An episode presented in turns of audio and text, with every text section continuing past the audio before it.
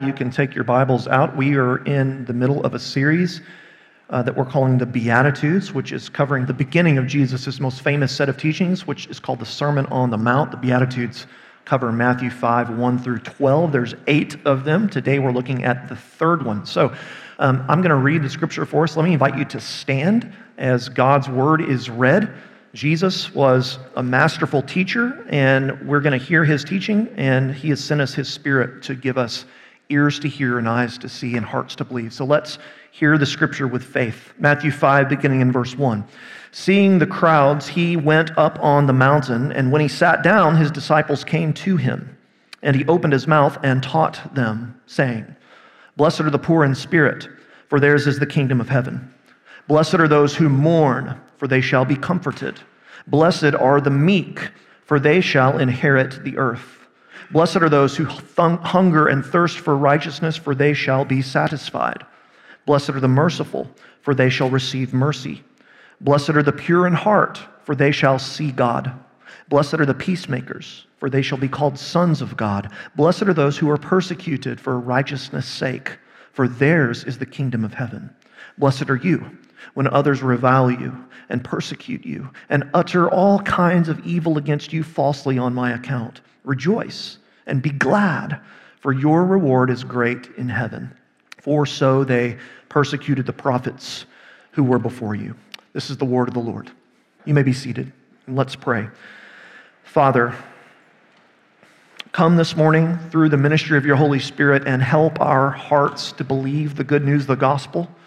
We cry out together with um, that man in the scriptures who says, I believe, help my unbelief.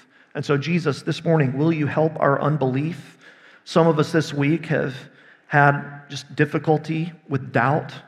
Some of this this week have been overwhelmed with all manner of negative emotions. Some of us this week have experienced the hardship that comes in uh, close human relationships. God, we come from all kinds of places this morning, emotionally and spiritually and psychologically. And so we ask that you would remind us together this morning of what is true of every single one of us that we're all made in your image, we're all loved by you, and yet we're all also deeply and desperately broken and wounded by our own sin and by the sin of others. And so help us as sinners to look to Jesus Christ in his life and death and burial and resurrection in faith, trusting and believing that the promises he makes to us really are true and they really do transform and change us.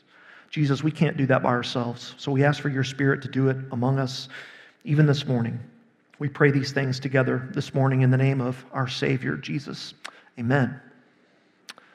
Blessed are the meek, for they will inherit the earth. That's our text this morning. Uh, when I read that verse, I'm always reminded of uh, Cormac McCarthy's novel, All the Pretty Horses.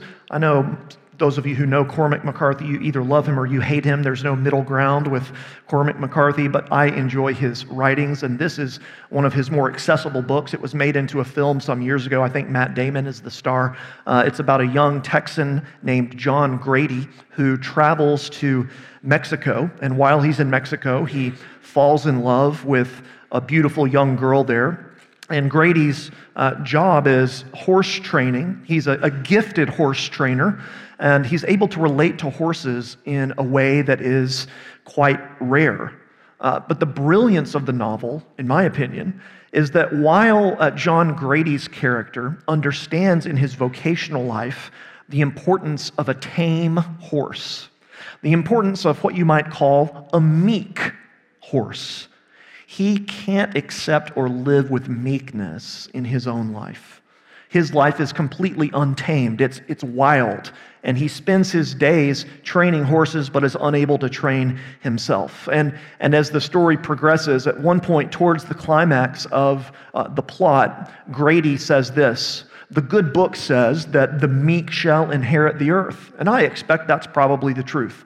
But I'm a long way from being convinced that that's going to be a good thing. The meek shall inherit the earth, Jesus says. Do you think that that's a good thing? Do you believe that meekness is a virtue? That meekness is something you should pursue in your own lives? Are you meek? We're continuing this study of the Beatitudes, which open Jesus' Sermon on the Mount. And as we talked about the last couple of weeks, based on their placement in Matthew's Gospel alone, they occupy a place of central importance, and so they deserve our attention. And by way of background, we've seen in the first two Beatitudes that Jesus is not intending in giving us these pithy statements to erect some sort of new standard of legalism for his kingdom people. The Beatitudes are not, do this and you will live. They are not, be this way, then God will love you. Rather, Jesus is doing something else in the Beatitudes. In a way, uh, I think I put it this way last week the Beatitudes are, are case studies of those upon whom the kingdom of God, the reign of Jesus' grace and love has dawned. And this is especially true with the first four Beatitudes, which are Beatitudes of need. The kingdom we see in these Beatitudes is for the poor, it's for the sad, it's for the trampled upon and the forgotten. But as we progress through the Beatitudes, we begin to see something else. The Beatitudes build on one another. They are, on the one hand, case studies for the type of person that Jesus came for, but on the other hand, they're also qualities and characteristics that kingdom people manifest as a result of Jesus' grace to them.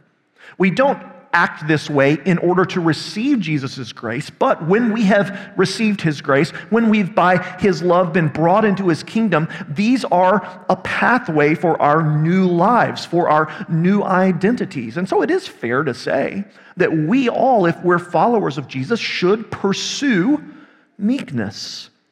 We should hunger and thirst for righteousness, as he tells us in the next beatitude. We should be merciful and on and on. That's not legalism. It's merely a way for Jesus to lay out for his people who have already been saved by his grace what it looks like to be in his kingdom. So Jesus is showing us in the Beatitudes that he gives grace to those we would least expect. His kingdom is surprising and counterintuitive in that way. He turns our expectations upside down, doesn't he? And Jesus is showing us the way of Jesus that his people should follow. So, with that background, let's look this morning at the idea of meekness. The meek are blessed and they will inherit the earth. I want to show you three things, okay? First, the meaning of meekness.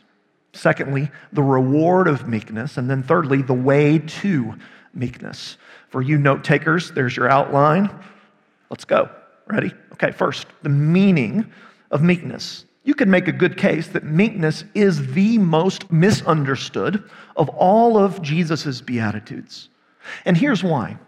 Most of us, I would be willing to bet, when we hear the word meekness, we think, at least in part, weakness. We think the meek are the weak. Some of us might even think of meekness as spinelessness. And, and I think that that, friends, is a bad assumption. The word Jesus uses here in the original language in which the New Testament is written, Greek, is very rare. And the word simply means to be gentle, uh, to be humble, to be unassuming.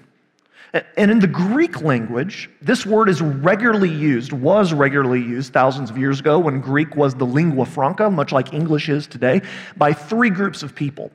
First, this word meekness was used by physicians when they would describe soothing medicine that would take away pain. They would call that medicine meek. Secondly, the word was used by sailors and when sailors would use this word, they would often be describing a, a, cool breeze that came upon them when they were on the Mediterranean Sea that would bring freshness to the sailors. And, and a third group of people, most relevant, I think, for our purposes, was horse trainers and horsemen. They, they would refer to tamed horses, as I mentioned at the outset, as meek. I think that final analogy helps us the most. Think about this with me. What is the difference between a wild horse and a tamed horse? The difference is not that a, a wild horse is powerful and a tamed horse is powerless, right? The difference, rather, is that a wild horse's power is uncontrolled. Whereas a tame horse uses his or her power in a measured, purposeful way. So when Jesus uses the word meek, we are not to think of weak, spineless, cowardly people. Very, very powerful, very, very strong people can also be meek. He's referring to a quality of measuredness, of self control, of gentleness. And even those who might be quite important or significant are able to patiently harness their power if they are meek. So, meekness is not a synonym for weakness. After all, Jesus himself is the meekest person who's ever lived, and none of us would describe him as powerless.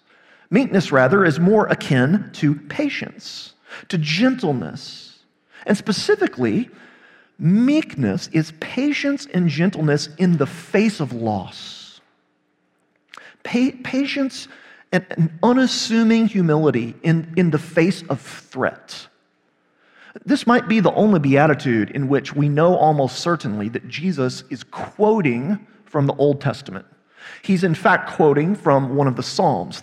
Psalm 37, verse 11 says, Blessed are the meek, for they shall inherit the land. And Psalm 37, you don't have to turn there, but you can if you wish, it is really an extended reflection on meekness. Let me just read a few snippets of Psalm 37 for you. Here's how verse 1 begins the psalm Fret not yourself. Fret not yourself because of evildoers. Be not envious of wrongdoers, for they will soon fade like the grass and wither like the green herb. Trust Yahweh and do good, dwell in the land and befriend faithfulness. In just a little while, the wicked will be no more.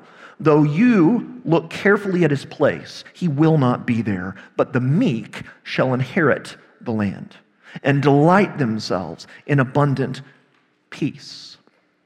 As you can tell, then, hopefully, this is a psalm encouraging God's people towards meekness when it seems that evil is prevailing all around them.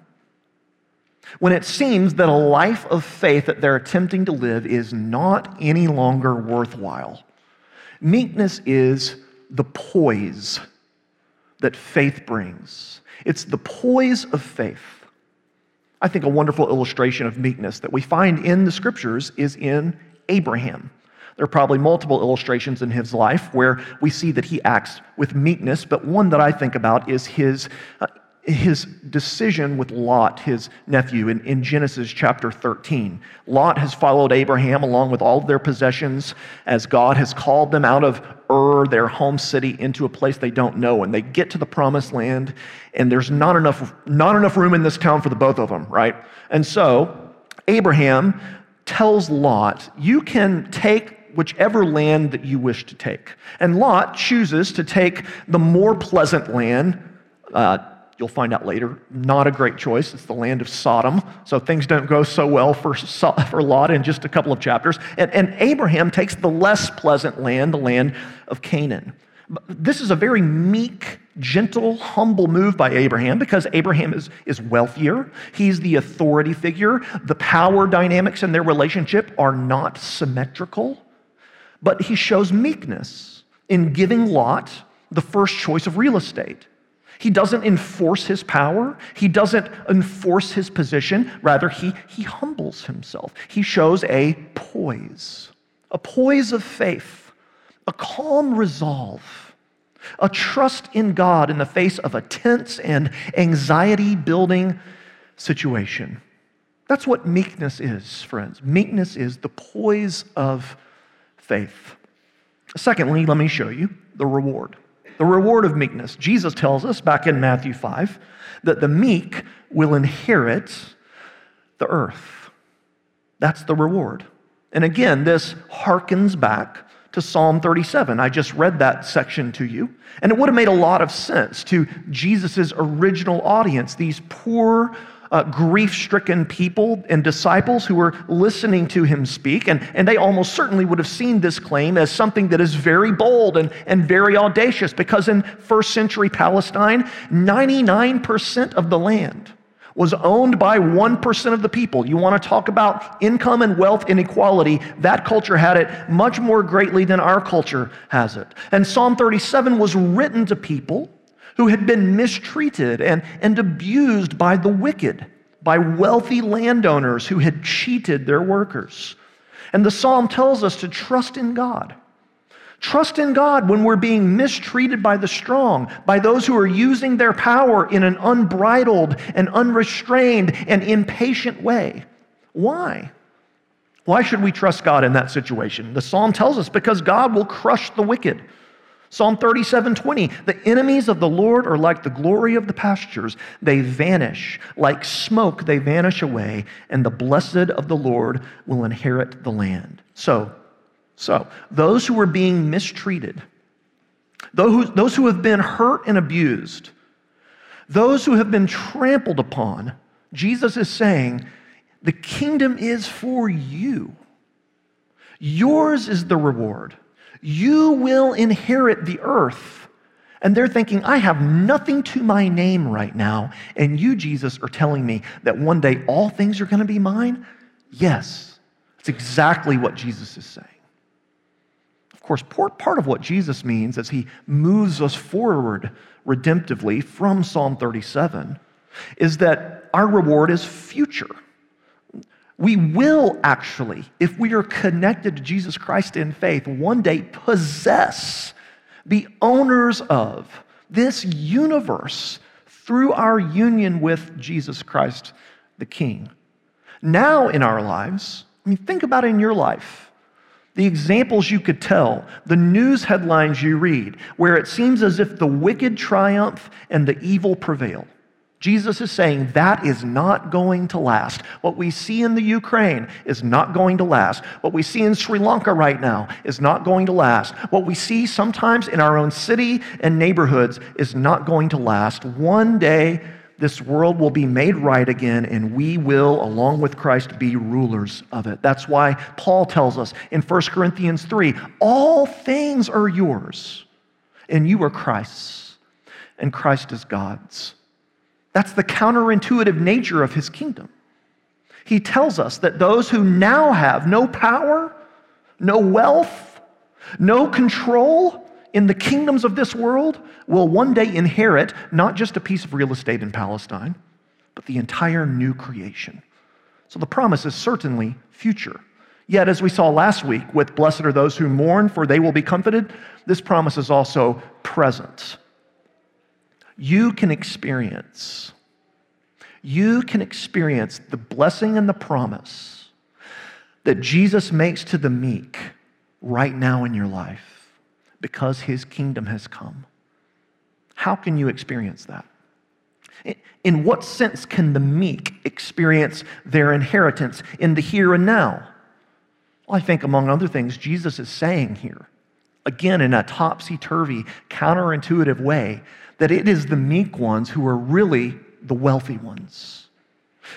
And it is the meek ones who are actually free.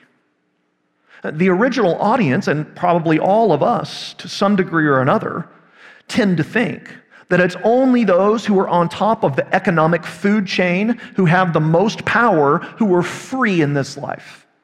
But Jesus says no. True freedom and true wealth is really found in my kingdom of meekness. Think about it. One who has the poise of faith. One who can live gently and, and patiently in the face of adversity and in the face of injustice. The meek one is free. He's free from anxiety. She's free from the frenetic pace of a life based only on acquisition and consumption. He's free from the need to prove himself. She's free from the need to prove herself. We're free from vengeance and vindication when we are wronged. We're free from worshiping money and power and the many other gods of this culture who will one day be taken down. We're free to use whatever power and authority we have in a way that is measured and directed towards human flourishing and not just towards self satisfaction. King David, he's another example, along with Abraham, of using power well and, and being meek. There's a story about David in, in 2 Samuel chapter 16. He's in the middle of a war with his rebel son named Absalom. And David has fled Jerusalem. And when he enters one town, there's this guy named Shimei who begins to curse at David and pick up stones and throw stones at David as David rides through the town. And, and he yells at David. He calls him worthless and he mocks him and, and he derides him. And so David's guys, you know, his generals and his lieutenants are watching this happen. And, and one of David's main generals, a man named Abishai, he comes up to David and he's like, listen, here's what we need to do. One arrow. One arrow is all it's going to take. I'll take Shimei out. No problemo. Let me go take this guy's head off for you, King David. He's disrespecting you. We can't have our king disrespected like that, especially with what's going on here. We've got a civil war on our hands. But David responds by simply saying, No. We're going to wait on the Lord. We're going to let the Lord have vengeance on him for cursing me if that is the Lord's will. You see what David does there? He's able. He's able to act calmly and not rashly in the face of cursing. He's able to take insults and persecution and, and move on in faith. That's meekness. It's the poise of faith. And I think Jesus is saying that is its own reward. Not having to avenge oneself, not having to prove oneself, because you're patiently, meekly waiting on God to do what He's promised for you. I think we have to ask is this us? Is this evident in our lives at all? If we claim to be followers of Jesus, is meekness, gently and patiently waiting on God, something that characterizes our lives? Meekness doesn't get us into the kingdom. This is not a new legalism, but meekness is a mark of kingdom people. It's a mark of kingdom people. So it's fair to ask is meekness evident in your life?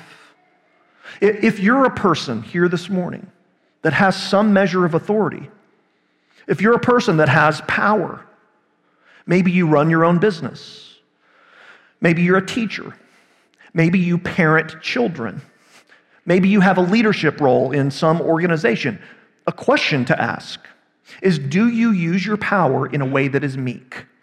Is it channeled for the good of your employees, for the good of the company, for the good of the organization, for the good of your children, for the good of the city? Maybe you're someone who's suffered much, someone who has been unjustly hurt. Is meekness a part of your response? Or are you vengeful and vindictive? Are you bitter? Fret not because of evildoers, we are told. One day you will inherit the earth. Is the poise of faith, is it evident in your life? And if it's not, how? How can we grow in this area? How can we live into meekness? How can we be citizens of the kingdom? What's the way? Let me show you that lastly. The way. The way to meekness. Friends, to understand the way to meekness, uh, we have to grasp that, that, in a sense, all of the Beatitudes are, first of all, descriptions of who Jesus is. Jesus is the model kingdom citizen. The king of the kingdom characterizes the way of the kingdom. The counterintuitive kingdom of God is governed by a counterintuitive king. Just think with me. If you know the story of Jesus at all, you likely know this story. Think about the manner in which, on Palm Sunday, Jesus entered into the city of Jerusalem. Talk about patiently harnessing your power. He comes into the city, the king of the universe, riding on, kids, what is Jesus riding on? A donkey. He's riding on a donkey, not a war horse. And later in Matthew, when Matthew describes the triumphal entry, he quotes from the Old Testament prophet Isaiah, who says this Behold, your king is coming to you, humble, gently, meekly, mounted on a donkey and on a colt, the foal of a beast of burden. Jesus rode into the city on a beast of burden to be our beast of burden. Jesus is the ultimate meek one. So what? How does Jesus' meekness help us to be meek? Allow me, as we wrap up, allow me to draw one other connection with you between this beatitude and another section in Matthew's gospel. Earlier on, I mentioned that meekness is a rare word. It's used actually only twice by Matthew. One is here in Matthew 5 5, and the other one is in Matthew chapter 11, verse 29. Let me read that for you. Here, Jesus is speaking, and he says, Come to me, all who labor and are heavy laden, and I will give you rest. Take my yoke upon you and learn from me, for I am gentle and meek.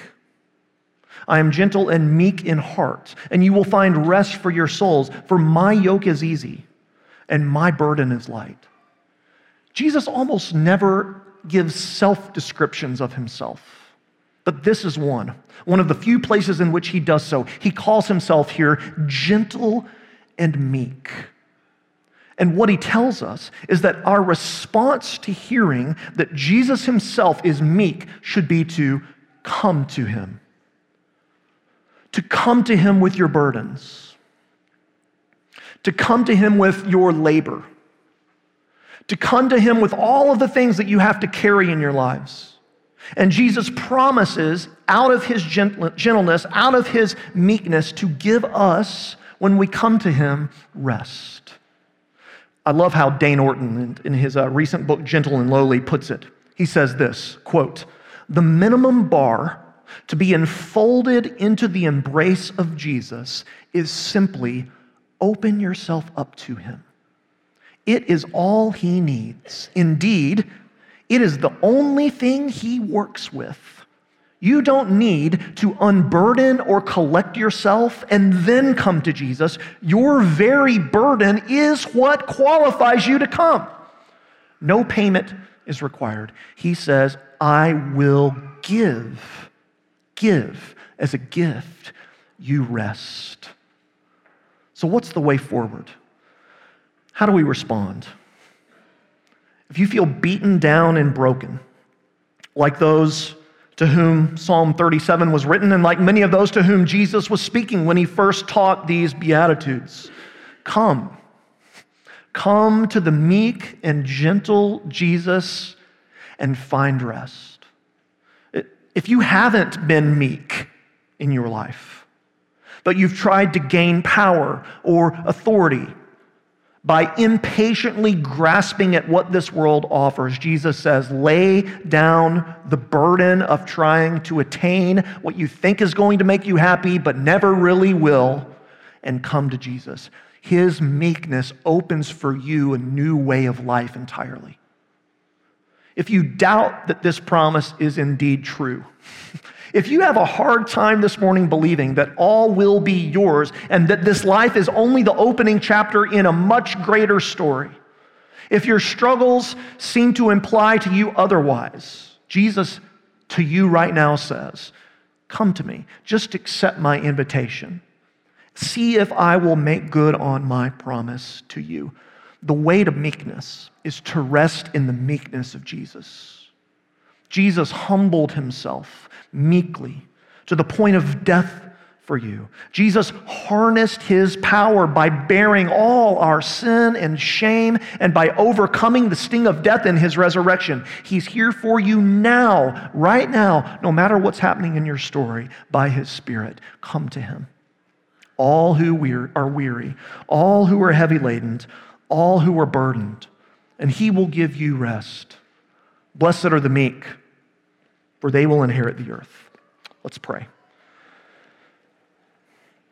Our Father, uh, thank you that you sent Jesus in hum- humility when you could have sent him as merely an instrument of your judgment upon us, justly and rightly because of our rebellion against you. Out of your great love for us, what you have done is sent to us a humble and lowly and meek servant Jesus who, for the joy set before him, endured the cross and scorned its shame and was willing to empty himself of all of the prerogatives and rights of divinity so that he could come near to us as Emmanuel, dwell among us, live a meek and gentle and lowly life, and then suffer a cruel death that we might be pardoned of all of our trespasses against you. And thank you, Jesus, that through your resurrection and through the outpouring of your Holy Spirit, you now, by grace, help us to be people of meekness to be people who are able, in the face of threat, in the face of loss, more and more as you grow us up in the gospel, to be patient, to be gentle, to be unassuming. And so we ask God that you would do that among us now, that we might be a people that more and more reflect the nature of your kingdom. Do this by your grace. Where we failed, God, bring us to confession and repentance and help us more and more to grow in meekness as we come to our Savior, casting our burdens upon Him because He cares for us. Will you do that for us even now, we ask? In the name of Christ, amen.